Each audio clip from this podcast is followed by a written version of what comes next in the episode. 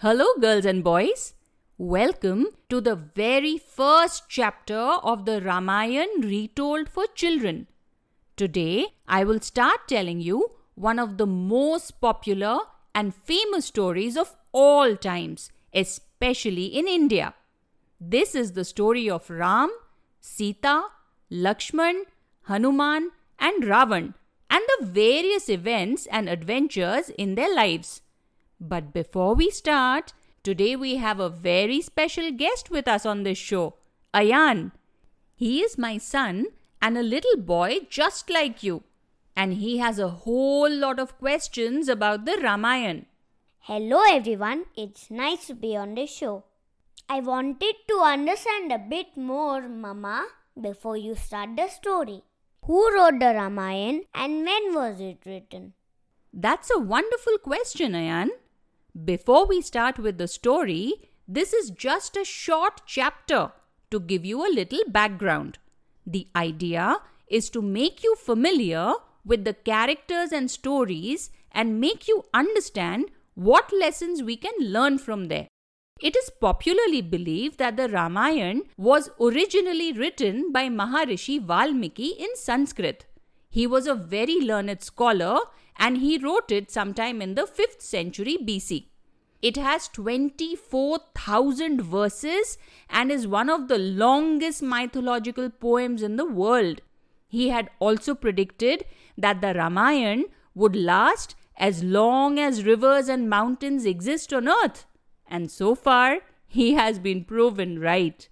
Over time, the story has been written and rewritten by many scholars and writers.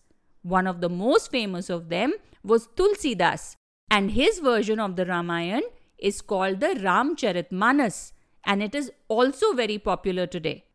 So, Mama, do you mean to say that the Ramayana is a true story? Did it actually take place?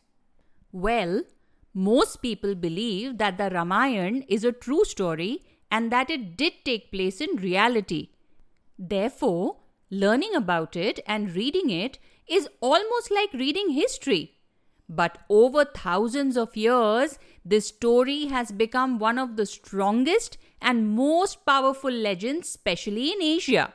Depending upon who you ask, the Ramayana could have taken place between 7000 to about 10,000 years ago. So let's just safely assume that it is very, very old. Now, the Ramayan literally means the journey of Ram, and that is actually the essence of the whole story. This epic story teaches us about the difference between right and wrong, and it inspires us to always do the right thing, even if we might be faced with the most difficult of challenges in life. It tells us that no matter what, good shall always prevail over evil. This epic story also tells us that the right path may not always be the easiest or the most comfortable, and this readily translates to our lives even today, even though the story itself is thousands of years old. This is one of the prime reasons that the story of the Ramayana has stood the test of time.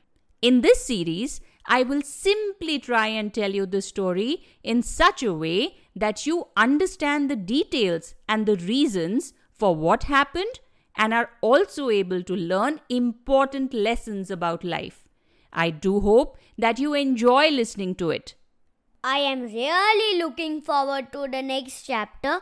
Please share it soon, Mama. Yes, of course. I will surely do that. And I hope that you will continue to help me, Ayan. So until next time, children, take care and bye bye.